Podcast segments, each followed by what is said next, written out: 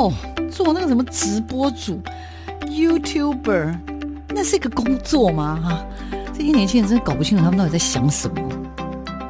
大家都说直播主很赚钱，切，哪有那么简单？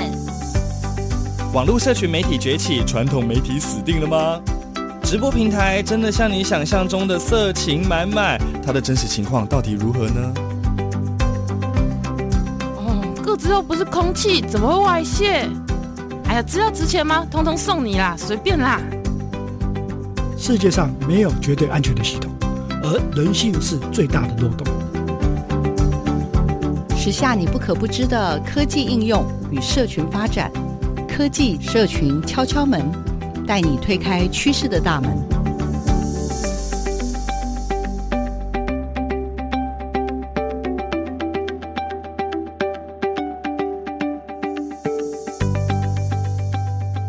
收听每个礼拜六的上午十点到十一点的社群科技敲敲门之噗噗聊聊。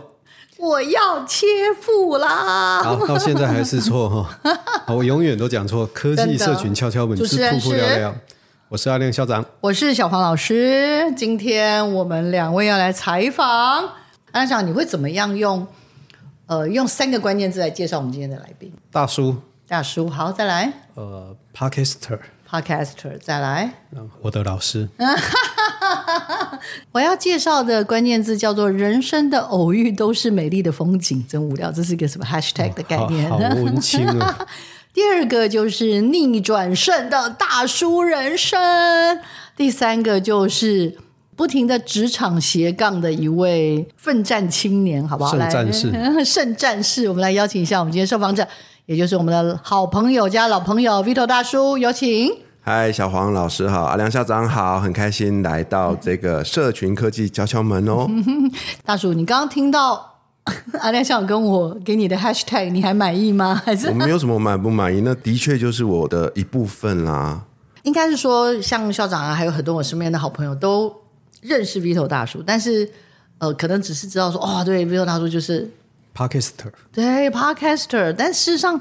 我不确定大家是不是都看过你的书，然后也不知道你这一路以来的努力。那当然，小王老师这一个礼拜、这个月特别想要邀我们的大叔来的原因，也是因为我觉得他很疯。他出书完，然后做 podcast，做完一个不过瘾，又在做第二个。是啊，我刚刚预防的时候在问他，嗯，哇，两个节目一周四更，加起来就四更嘛，对不对？对对。哦，这个对曾经有一个，现在有一个。Podcast 的主持人来讲，周更已经是很不得了了，一周要更四次，哇，这压力非常大。你好奇他每天睡几个小时是吗？没有，好奇他到底是怎么做到的。好，OK OK，来，关于这个一周从一更变成四更这件事，坦白说也是个意外啦。对啊，那我我其实没有没有什么刻意的去思考我做不做得来，我就只是心里有个想法，就是哎，我想再试试看，那种感觉就像是。我们在跑步嘛，你知道的，校长就是平常我一天可能跑个三公里啊、四公里啊，突然有一天你去报名了一个马拉松比赛，然后你就会觉得说怎么可能？我最多就是跑三公里而已，结果莫名其妙你就是一直练习，你就跑完四十二公里了。嗯，对我来说做 Podcast 有那么一点这样的感觉啦，所以当然一开始还是会有一个适应期，就是。啊，原本一个礼拜上一集节目就会很轻松嘛，现在突然变成说，我靠，每天都要上节目，然后你都突然觉得是怎样？我的人生人生怎么变成好像都是 podcast？可是反过来也因为这样子，你快速的可以累积很多的作品，然后而且会有很多的呃回馈跟收获，那那是我一个比较呃意料未及的一个成果，所以我还蛮蛮 enjoy 的。刚刚讲说，呃，什么一个礼拜哈更新一次哈是非常轻松的，一点都不哈。那是那是赶快赶快理清，那是比较急，是因为后来他一个礼拜更新四次了，他觉得一次真的真的是太容易了。我现在一个礼拜一次，我都有存档压力了，何况是一个礼拜四次。哎，其实我觉得这也是一个学习。哎，我坦白说，我一开始做 Podcast 节目的时候，心里的那种责任跟压力是比较多的。啊，就像你刚开始做一件事的时候，你还搞不清楚状况，你就觉得好像是个责任，啊，你就很认真的要去做，啊，对。但是到后来，到后来，你慢慢的在里面找到了一些乐趣跟热情，尤其是成就感的时候，你就开始喜欢这件事情了。所以对于后期的我来讲，录 Podcast 反而变成是我最开心的一件事，它远远比我一开始写作的那种感觉来得好。那写文章坦白说，一开始也很开心，就创作嘛。可是写到后面，你慢慢会有一种压力，因为写作是一个很孤独的过程，你一个人，你要把心里面的很多的内在的想法挖出来，那个是很深沉的。你讲完，你写完，你会有那种虚脱的感觉。可是录音不一样。啊，尤其是我的节目都都是有一个共同主持人，然后我们都会邀请不同的来宾。对我来说，那有一点像是邀请朋友来家里做客聊天的感觉。但是神奇的又是在那个过程中，我又可以去享受那种把他的 know how 挖出来的那一种小小的成就感。我在做这件事的时候，其实觉得还蛮好玩的。刚刚 Vito 讲到一个非常重要的地方，就是他。创作的那个过程啊，我觉得我我还蛮认同的。就是目前我在做节目啊，我我自己都有这种感觉哈。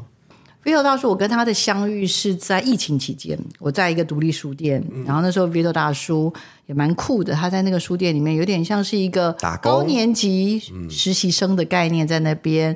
然后呢，可是蛮特别，是那天就介绍了他的那本好书，叫做《倒数六十天职场生存日记》。对，没错。然后我那天就觉得，哎，这故事蛮特别的，所以我就买了一本，然后回家。但是我还是很忍不住，其实心里就已经有一个 OS 在那边说，哎，他会不会是一个很适合的受访者？这样。刚刚我们稍微预防有稍微梳理了一下，大概在二零二一年的三月份左右的时候出书。对，那时候是十一月就开节目了，第一个节目就是《粉红地狱辛辣》。面，那这个节目到目前为止，刚刚讲超过一百三十集，在我们节目播出的时候，嗯、然后访问一百位以上的受访者，而且还不过瘾哦。二零二三年的七月二十号又开了第二个节目，《分手的九十九个理由》这样。Anyway，Anyway，我是说这整个时间轴拉起来，这个强度很高哎。然后快呀、啊！我就刚刚就一直质疑他什么讲什么后期。就好像搞了一百年的人那样，十年二十年，因为他对他来说，这个人生有点像在快转，因为他在解压缩了。对，解压缩，因为阿安校长也知道，对不对？他原先他的生活应该应该不是这样吧？我不知道。我看我看书上他就写，他就是上班族。是啊，我原先就是一个朝九晚五、很平凡的上班族啊。坦白说，我从来没有想过今天会走在这条路上，包含了比如说出书啊，成为作家，甚至乎成为所谓的主持人，而且还是有两个节目哎。呃，还有机会站在很多人的面前去演讲分享，然后还有机会当阿亮校长的老师，这个你把我宰了，我都不相信，我怎么可能有机会去当一群老师的老师？这一切的奇遇，真的就就是从那一场二零二零年的疫情开始的。呃，我昨天在讲一场非常大的一个公开演讲里面有提到这件事哦，就是说有人问我说，跟阿良校长的疑问一样，哎，为什么你这么拼？那我就跟他说一句话很简单，因为我已经要五十岁了，嗯，我已经要五十岁了。我过去的人生可能就是很安逸，但是现在好不容易我找到了一件我想做的事，那我必须要去控管一个关键变数。这个关键变数就叫做时间。如果我今天是个二十多岁的人，我大可慢慢来啊，我没有时间压力。但是我已经五十岁了，你知道吗？我变成要是有点像赶路。那我变成说要比人家更认真、更努力，可是很庆幸的是，这些事都是我爱做的，所以我在这个压缩的过程里面，其实呃不会觉得苦，呃，我反而觉得说很乐在其中。对，我只告诉自己说，哎，当我准备好这一步的时候，我就赶快要迈向下一步，大概就是这样的一个心情。我刚刚听 Vito 讲那个五十岁这件事情哦，其实现在的人生很长。我看过上周的一本书叫《百岁人生的挑战》哈。呃，基本上呢，现在如果是听众朋友们，你要去想哈，未来的人生可能不是只有一次退休，那 Vito 可能可以把它当成是你已经退休过一次了。那我们目前呢，统计啦，如果你可以百岁人生的话，起码要退休两次到三次，哦，那可能是另外一次的退休了以后，另外重启另外一次的人生。不过。那这次稍微再再赶路一点点，我其实跟跟我有一点点像，就是说我也经历过第一次退休了，然后退休了以后呢，我也在做我自己喜欢的事情。我不知道 Vito 目前在做的事情是呃逼不得已的哦，赶鸭子上架的，就是因为前一个职业的关系，不是那么愿意的被赶下台，然后他做了现在的这件事情，他才去赶，还是这样啊？那对我来讲，我就是一个。前面一段人生的一个结束，然后我从我也一样是我是五十岁退休的，那我在退休以后，我又进入了自己的另外一个人生哈。所以其实我觉得说，在这一个过程里面，人不会只有目前呢、啊，以我们的寿命来讲的话，我们不会只有一次退休，我们会有好几次退休。这个也给各抛这个问题给各位听众们朋友们去想。所以我想要告诉 Vito 是不一定要那么赶，你还可以活很久。到底怎么样可以继续？用优雅的方式赶路，好吗？然后呢？但是给赶出不一样的人生哦。到底是第二次还是第三次退休？不知道哦。每一场都是一场美丽的相遇。事实上，这也是我最近常在分享的一个主题，也就是我们把它叫做“第二人生曲线”。呃，在这个企业里面，我们都会谈论到一个议题嘛，叫做呃企业转型、数位转型，对不对？对，尤其是一些传统，我们那个小时候的什么纺织厂啊，传统的产业，他们现在正面临这个第二、第二呃这一场的转型的革命。那我觉得，在人生，在每个人的人生里面，也会遇到一样的状况。因为我们从二十多岁出社会嘛，三十岁开始学习，四十岁达到巅峰，每个人呢、大概在四十五岁左右，你真的就会开始走下坡。而这时候，你唯一能做的就是尽早去。发展自己的第二人生曲线，这个东西有可能跟你的兴趣有关，跟你的志向有关，但是更多的时候是一些嗯，跟你自己的所谓的天命或者是心中的呼唤有关，召唤，召唤的 calling 嘛哈。然后就像阿亮校长一样，你看他在当校长的时候就创立的这个布朗克，对啊，现在又在做了噗噗聊聊，我觉得这个就是就是某一种角度，就是非常明显的一种召唤。那我也是阴错阳差啦，坦白说，我要是不是遇到疫情。我还是那个死皮赖脸的上班族，我没有那个勇气做这件事啊。但是既然遇到了，我就得往前走，那就不知不觉就走到现在。嗯、呃，那坦白说，呃，校长，我很感谢校长刚刚提醒我说不用那么赶，不用那么呃着急。事实上，我觉得我是用一种还算轻松优雅的姿态在走的啦。对，我我没有像以前上班的时候，就是老板给你一个专案任务，就是你必须要在几月几号之前。哦，有个 deadline，你要做出怎样的成果？没有的。哦，我现在走在这条路上，所有的目标都是我自个给自个的。那我随时都可以调整、修正，你知道吗？我觉得行不通，我就重新再重新再设计一个新的目标。那我用的就是哦，我的呃，我去学了一堂课，叫做设计人生啊。这也是我第二本书的主题。对啊，所以我就等于说我真的在活出我的第二人生，而且我我是做中学。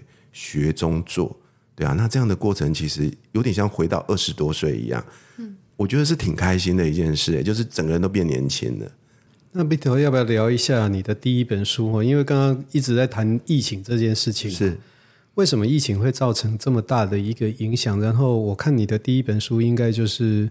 离职前六十天嘛，那六十天你做了什么事情？然后为什么会有这样的一个转捩点？跟听众们朋朋友们说一下。好啊，那时间拉回到二零二零年的三月，那时候啊，COVID-19 哦，第一次正式登陆台湾。三月的时候啊，四月的时候啊，就越来越严峻。然后那时候的那个政府嘛，就连续颁布了非常多的紧急命令。然后呢，规定大家不能够群聚。大家如果还有印象的话，那这个人数哦，从两百人、一百人、八十人，到后面变成二十人。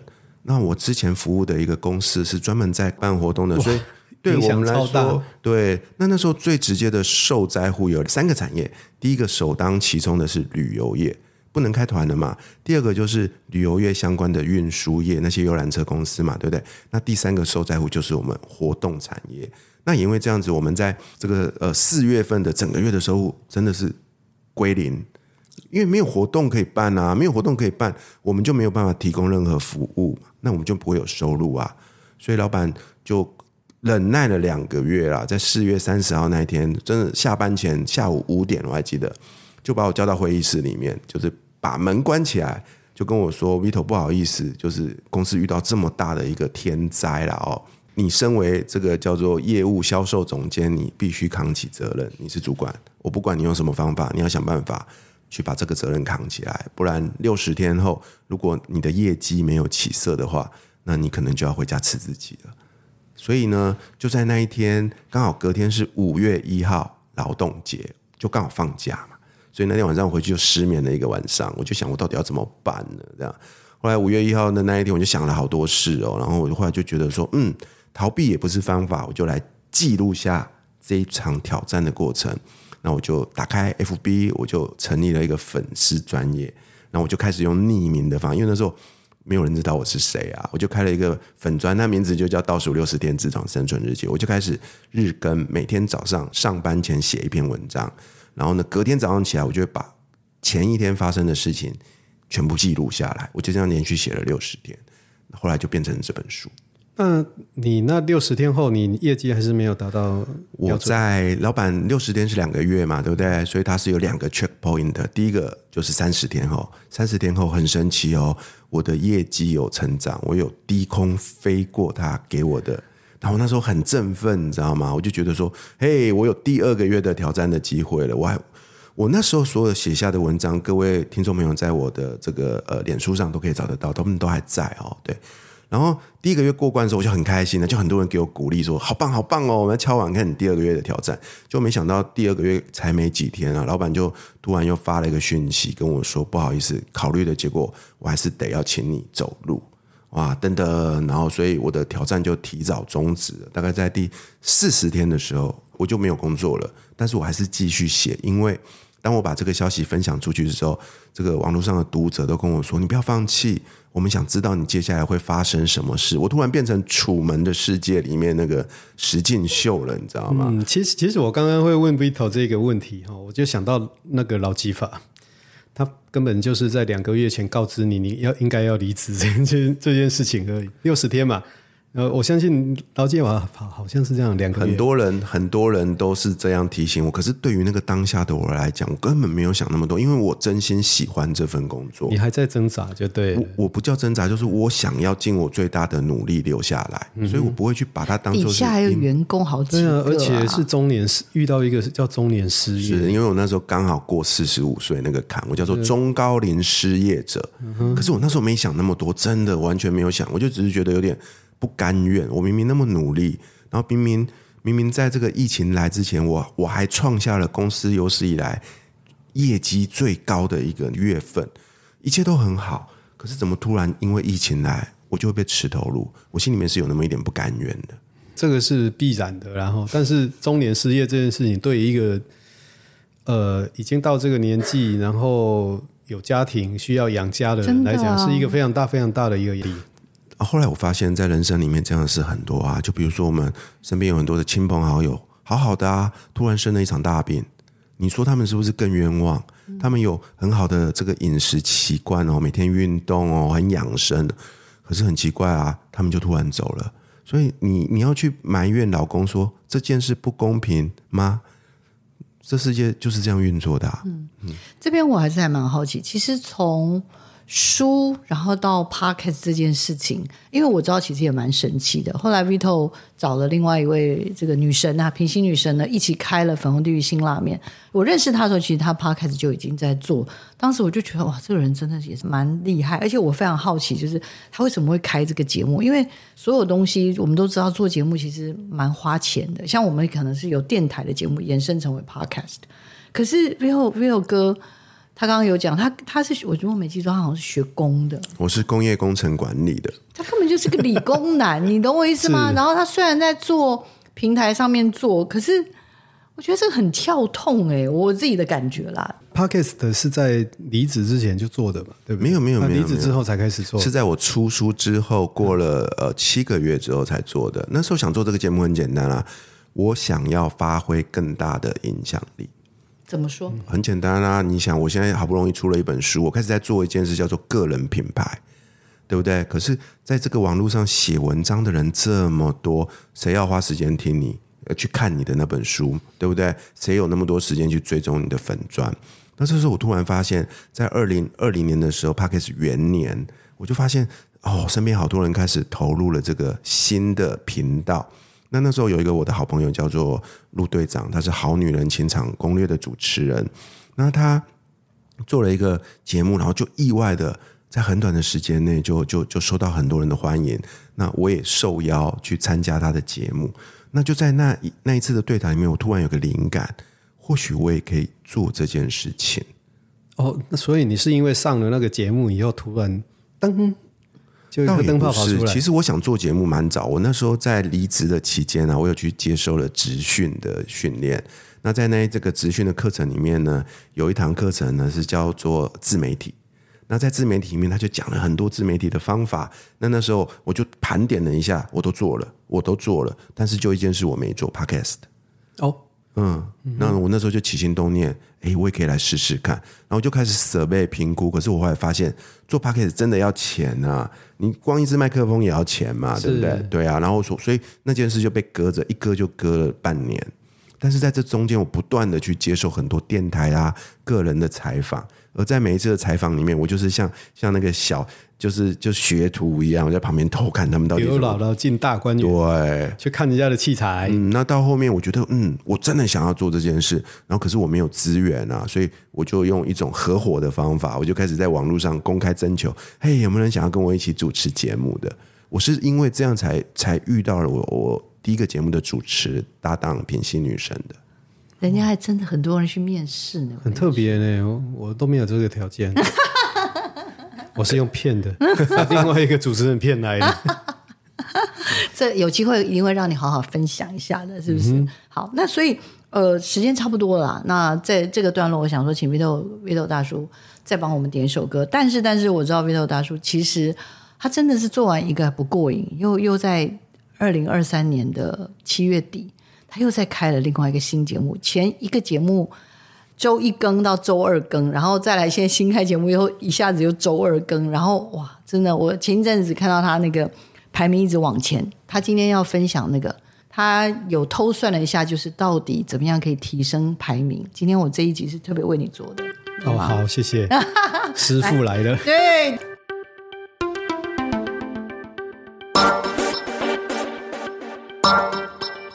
网络平台百百种，到底该如何经营呢？透过社群任意门，我们带你掌握粉丝的经营术，增加社群粘着度。社群任意门。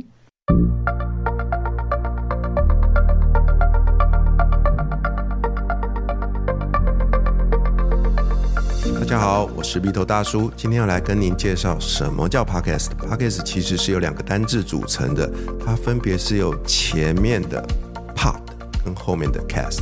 Pod 呢是 Apple 推出来的 iPod 的 MP3 播放器，那后面的 Cast 呢是 Broadcast 是广播。所以呢，简单来说，Podcast 就是结合了 MP3 加上广播节目的一种新形态的。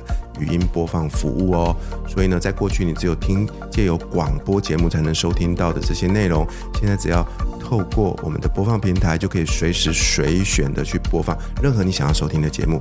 这就是目前深受欢迎的 Podcast 节目。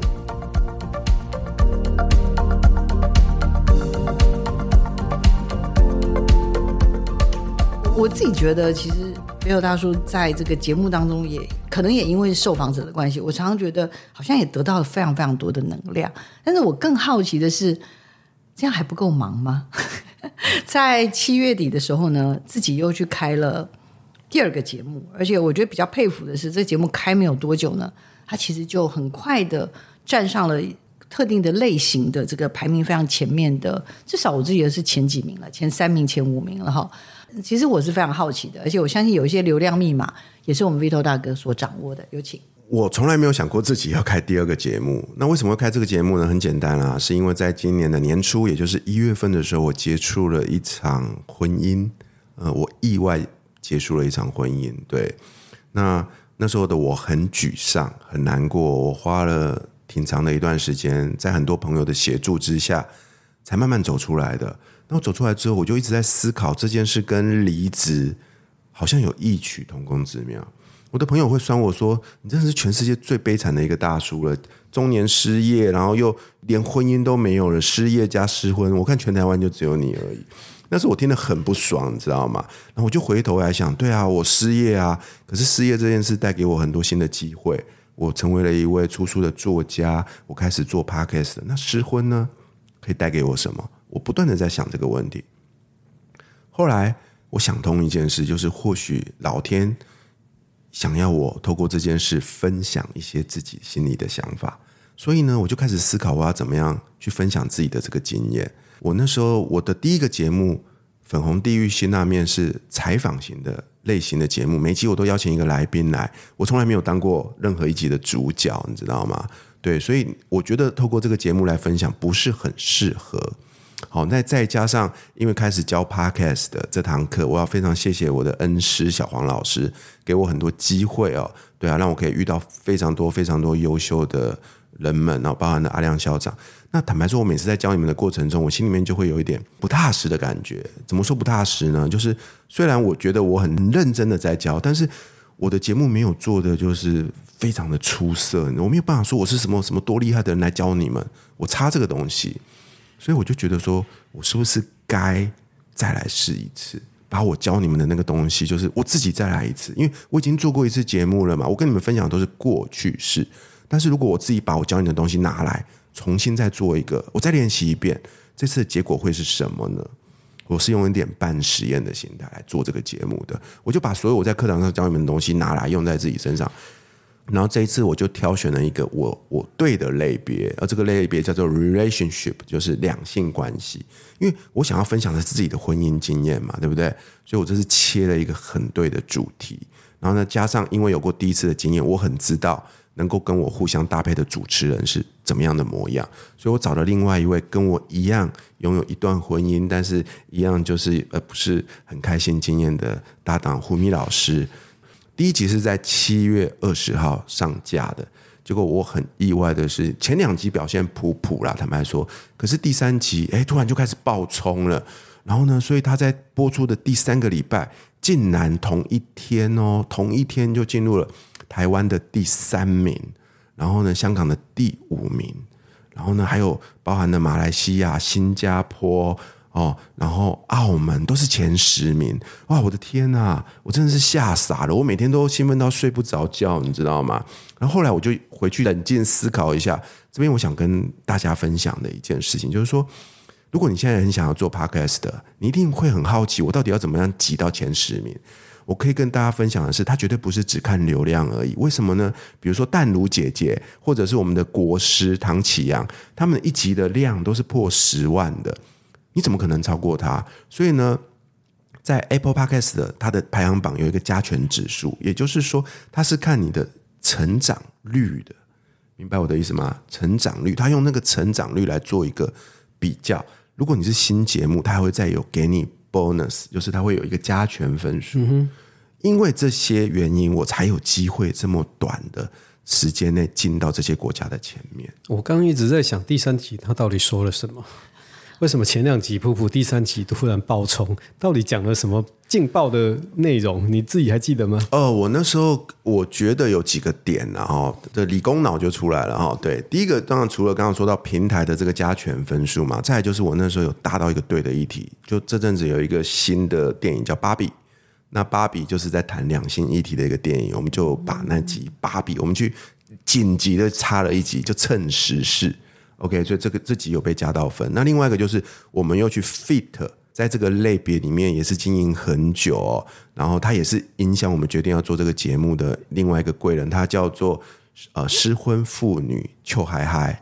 哦，我们去 fit 了一个节目，邀请这个主持人来，你知道吗？就是这种种的条件加总之下，加上运气很好，Apple Podcast 跟 Mixbox 就是所谓的播放平台。他们不约而同的推荐了我们，他们在 APP 的首页有一个叫做最新节目推荐跑出来，我们，所以这背后就像是一个一个隐形的手推了我们一把。当然，前提是我们很认真的把我们的内容应该是有做好，但是再加上这些很 lucky，就像风吹你一样，然后啪，所有的东西合在一起一推就上去啦。然后一直到今天到录音的这一天，我们已经。呃，在这个叫做 relationship，目前还是一直停留在台湾的前十名哦，这非常不简单。对啊，然后全台湾不分类、不分类的这个排行榜，我们在上个礼拜都一直维持在前一百名，今天才掉出了一百名，但到一百一十名左右。但是我认为这也是非常了不起的一个成果了，对一个新节目来说，所以我是非常非常的感恩啊。对不太了解 Podcast 的各位来讲，哈。你只要在分类里面是在榜内，就是两百。你只要在榜内，就已经是一个不错的节目了。那刚刚 Bito 讲了，他在不分类里面都还有在一百，甚至在榜内，我觉得那是非常非常强的。我非常非常的羡慕哈，因为我我只有在教育榜里面大概都在一百左右。我也觉得我自己已经非常非常努力才做到这样。B 头是更厉害的哈，给各位参考一下背景数据这样子。对，我觉得不是我厉害，是运气好，真的真的是运气。对我自己来说，我会觉得像这样在做节目的时候，其实锁定还有像刚刚讲，其实都是有一点像这样怎么说？因为我刚一直听到一个说排名，然后另外再加上推荐。这个东西，就我所知，这种推荐这件事情，就有点像流量密码。没有，他如果是像那一定会爆掉。对啊，对啊，因为他在第一页就看到啊。嗯。他有些人他在找节目的时候，他就哎，平台推荐这一集应该是很好听吧？点一下，点进去，点进去。他如果觉得是满意的，他可能就订阅了。那个就像是我之前在做活动平台的时候，我们的首页啊，那些 banner 都是要收钱的。是是是，对啊，所以我说我们很 lucky。真的很垃圾。老师太客气。我我不知道我在什么样的情况下可以被推到首页去。我蛮好奇的，就是在这样子的一个过程当中，老师说你把你在上课的内容，你透过这一次重新出发，把它实践出来。如果如果我们可不可以就是很简单的条列大概两到三个重点？老师，你觉得相对于你第一次开节目，你这次开节目，你大概做对了哪两三件？很重要的事情。我想我做的第一件最重要的事情是，我很清楚知道我这个节目要做什么，我的主题定位，我的主题设定的很明确。嗯、那我第一个节目，坦白说，只是我只是想要有个节目而已。所以我那时候去找了主持人，我开始我才开始跟他讨论说：“哎，你想要做什么节目？因为他是我的 partner 嘛，我要尊重他嘛，对不对？他跟我一起合伙做生意。但是这个节目是我在找找 partner 之前，我就知道。”我要谈两性议题，我是用这样的方法去找合伙人的，所以这是第一个我做对的事情。定位清楚，定位非常清楚。那第二个呢，就是我的策略也是清楚的，因为有过第一次节目的经验，我很清楚知道周更一次是不够的，最少要周更两次。哦。好，OK，两个人现在都不敢讲话，所以我一开始我一开始就很清楚的定下目标，周更两次，甚至啊，我我包含在昨天，我还跟我的 partner 说，哎，我们要不要乘胜追击，我们追加到三次？我们有开始讨论这件事哦，我是 open 的，但是我们还没做这个决定呢啊。OK，这是第二件事情，就是我的策略是清楚的。那第三点呢，我觉得是比较悬的东西，但是我也可以跟大家分享，就是我的心态是正确的。我在做第一个节目的时候，就是。坦白说，就是想要红啊，所以我很用力去做啊，哎呀，然后我就每天都在想东想西的。可是我这次做这个节目，我的出发点不是我要红，而是我是真的想要分享一些自己曾经发生的过的事。所以可能因为这样的原因，所以我讲出来的东西，听众就很有同理心，很有同感。因为很多人就就会说啊，我一听我就好爱哦，你们讲的东西就是我发生过的事情，它引起意外引起了很多的共鸣。那我觉得。这就是回归到那个做节目的初衷。我这次的出发点是非常纯正的，我没有要红，对，我就只是想要把我想讲的分享出来。就他意外的取得了很多人的共鸣，所以他成功了。所以这是我总结出来，我觉得可以跟大家分享这三个小小的关键。分手的九十九个理由，各位如果有兴趣的话，嗯、可以去按赞、订阅、分享、开启小铃铛。不用分手也可以听哦，因为这个名词啊，只是吸金用的。但事实上，我们在讨论的是在两个人的关系里面爱的一个主题。那尤其最终会回到爱自己身上。所以你不一定是遇到了什么什么相处上啊、婚姻上的问题才要听这个节目，没有的。我们希望透过这个节目，让每一位听众朋友们都能重新的觉察自己是谁，如何好好的爱自己、支持自己。我认为这才是在关系里面对自己对。所有人都好的一个方法。这个钢铁男子其实这一路以来，我觉得真的是不容易。我比较好奇，老师，你看你写书、做自媒体，然后又你看一本还没结束，又敢答应第二本，我都觉得不管怎样，我都很佩服。老师要不要跟我们聊一聊？就是真的自媒体对你来说啦，你你怎么看待这件事情，以及这些书的这些因缘？好，这些自媒体的因缘大概是如何？我认为自媒体是个很神奇的东西，呃，自媒体嘛，就是自己做媒体嘛，对不对？对啊，那你得想清楚你，你你做媒体的目的是什么？对啊，不是每个人都要成为媒体的啊，对不对？啊然后也不是每个人都应该要拥有自己的个人品牌的，所以我认为你要先搞清楚自己要做什么。而我开始做这件事的初衷很简单，因为我中年失业啦，我走过那个很迷茫的时候。所以我那时候的起心动念就是，我想要写一本书，分享自己走过人生低谷的经验，来帮助身边跟我遇到一样事情的人。遇到哪件事情？就中年失业的人啊。哦，他们读了我的书，我希望能够带给他们的一些一些力量，告诉他们失业没什么了不起的。你只要继续往前走，你一定可以走到下一个呃机会，或者是下一条路。所以我写了第一本书。那第一本书任务完成了嘛？对不对？那我就继续过我的日子啊，我就分享我的生活啊，采访很多来宾呐。那采访采访的，我突然有一个新的念头出来了，因为我在每一个来宾身上都看到一个截然不同的人生。在我们的过去啊，你就会有很多小时候人家问你嘛，啊，你长大要做什么？那时候不是都说医生吗？律师吗？就是赚很多钱的那种，有没有？那我们不会念书，没有机会变那样的人。可是我访问了那么多来宾，我突然发现，哇，他们每个人做的事都不一样，哎。然后我就很好奇到底是怎么样，所以我就开始去进修学一些课。那我就学了一套方法，叫做呃设计你的人生 （Design Your Life）。那我就突然觉得哇，这套方法真是太棒了。然后就开始试着把这个方法应用在自己的身上，所以我就开始去做很多新的尝试啊。然后呢，做着做着，我会开始去分享授课。然后突然我觉得差不多了，我想要把我这一段大概。花了九百天，我真的实验了九百天。我把这九百天所有做的事情，我就把它又把它浓缩成一本像是另外一本日记的书了。所以我的第二本书就会分享这个九百天以来我透过设计人生学会的东西，以及我总结出来它要怎么样应用在我们的生活跟工作上。我希望它是一本能够除了激励大家，更可以带给大家一些工具跟方法的参考书。你的第一人生、第二人生、第三人生的一个设定了。如果说有些人要开始进入第二人生的时候，这个设计人生就觉得蛮重要的。因为有些人，你像我退休了以后，很多人说：“哎，我看你过得蛮惬意的啊，你好像比退休前还忙哦。”我说：“其实呢，我退休前我有设想过，我退休后要过什么样的生活。那大部分的人呢，在退休前都会去想说：‘哎’。”我就没有工作了，我就可以每天睡得很晚啊，然后我想干什么就干什么啊。你会发现哈，你只有两个月这样的生活，你会觉得是快乐的，再你就会觉得是无聊的。所以人生是需要设计的，这是完全没有错的一件事情。就是说，你其实你原来觉得那样的生活，没有工作的生活是很惬意愉快的，其实一点也不哈，因为你原来是有个寄托的，当你这个寄托不见了以后。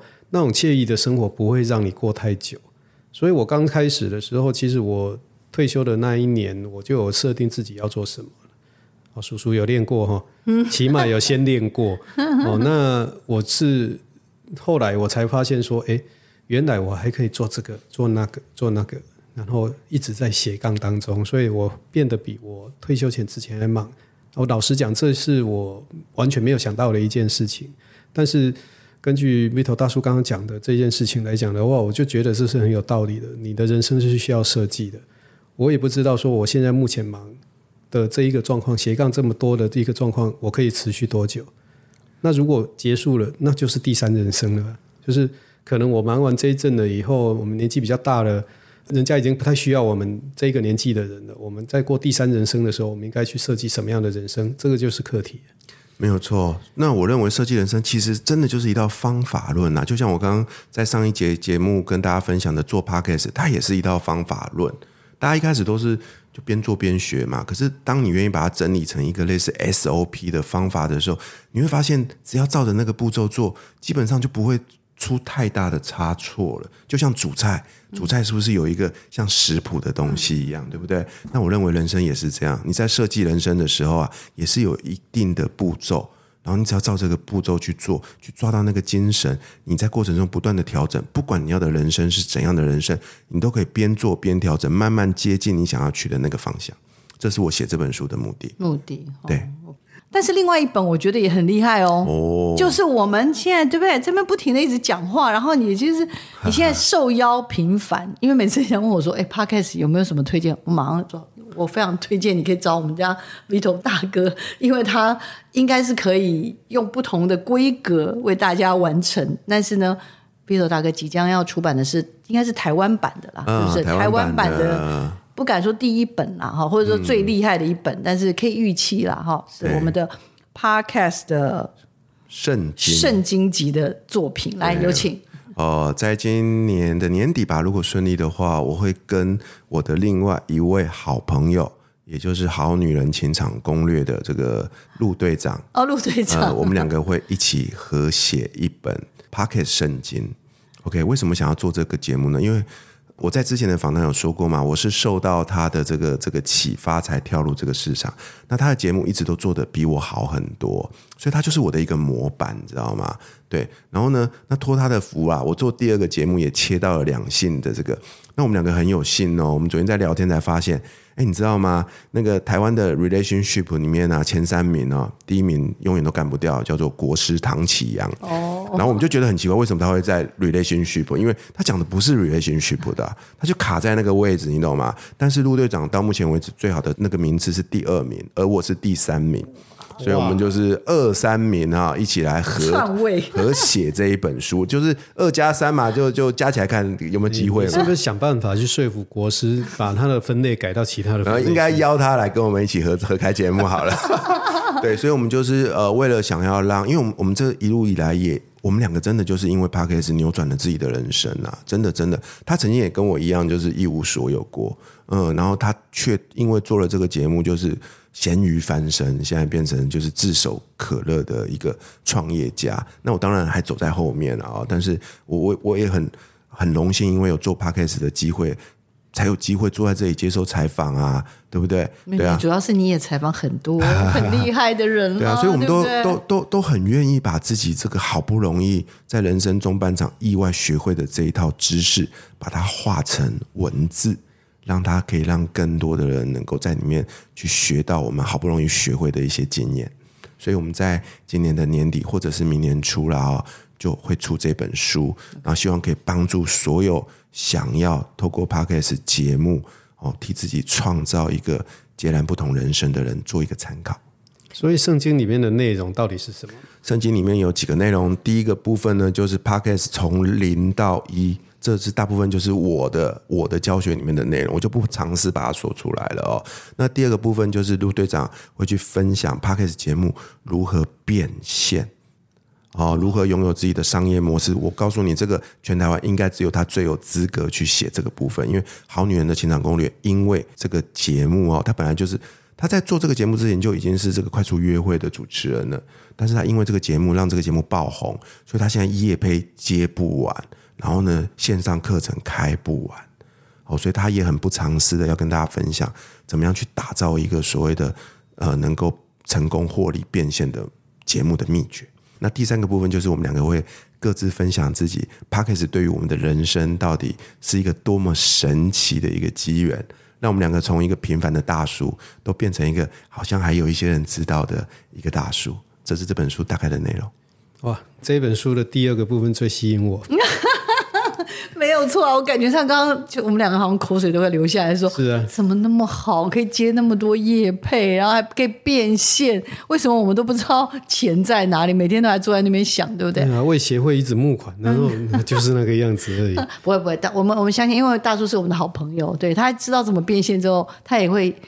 呃，不藏私的跟我们分享，好吧？然后当然有机会啦，他的书好书，我们要继续欢迎你的瀑布聊聊，可以支持一下，好吗？当然没有问题啊。那我们这一集，我觉得应该我们的科技社群敲敲门之瀑布聊聊之十一月号，对，应该在这里算是制作成功嘛，对不对？是，是不是？是，是。然后也希望嘛，对啊，也希望就在这个过程当中，也让所有听友们了解，真的，我们看见了一个。他常常自称自己是平凡的大叔了，但是我真的觉得他走出了非常不平凡的人生。你说要逆转胜，我觉得也不为过啦。哈。那也真的是蛮鼓舞人心的。所以有时候真的是分享大叔的故事的时候，就很多人会觉得说：“哎，真的，真的是一个很棒的案例。”那也恭喜大叔，就是一路走来啦，真的是不断的努力，然后也看见了前面的这样子的一个。慢慢开更开阔了，然后也希望听众朋友在这样的故事当中呢，也有所启发。谢谢各位收听我们的社群科技敲敲门之步步聊聊之十一月号。我们今天节目就到这边告一个段落，谢谢大叔，谢谢校长，谢谢大家，谢谢我自己，谢谢所有的听众。Okay, 就这样喽，下礼拜同一时间，请继续锁定我们的科技社群敲敲门。我们下礼拜见，拜拜，拜拜。拜拜。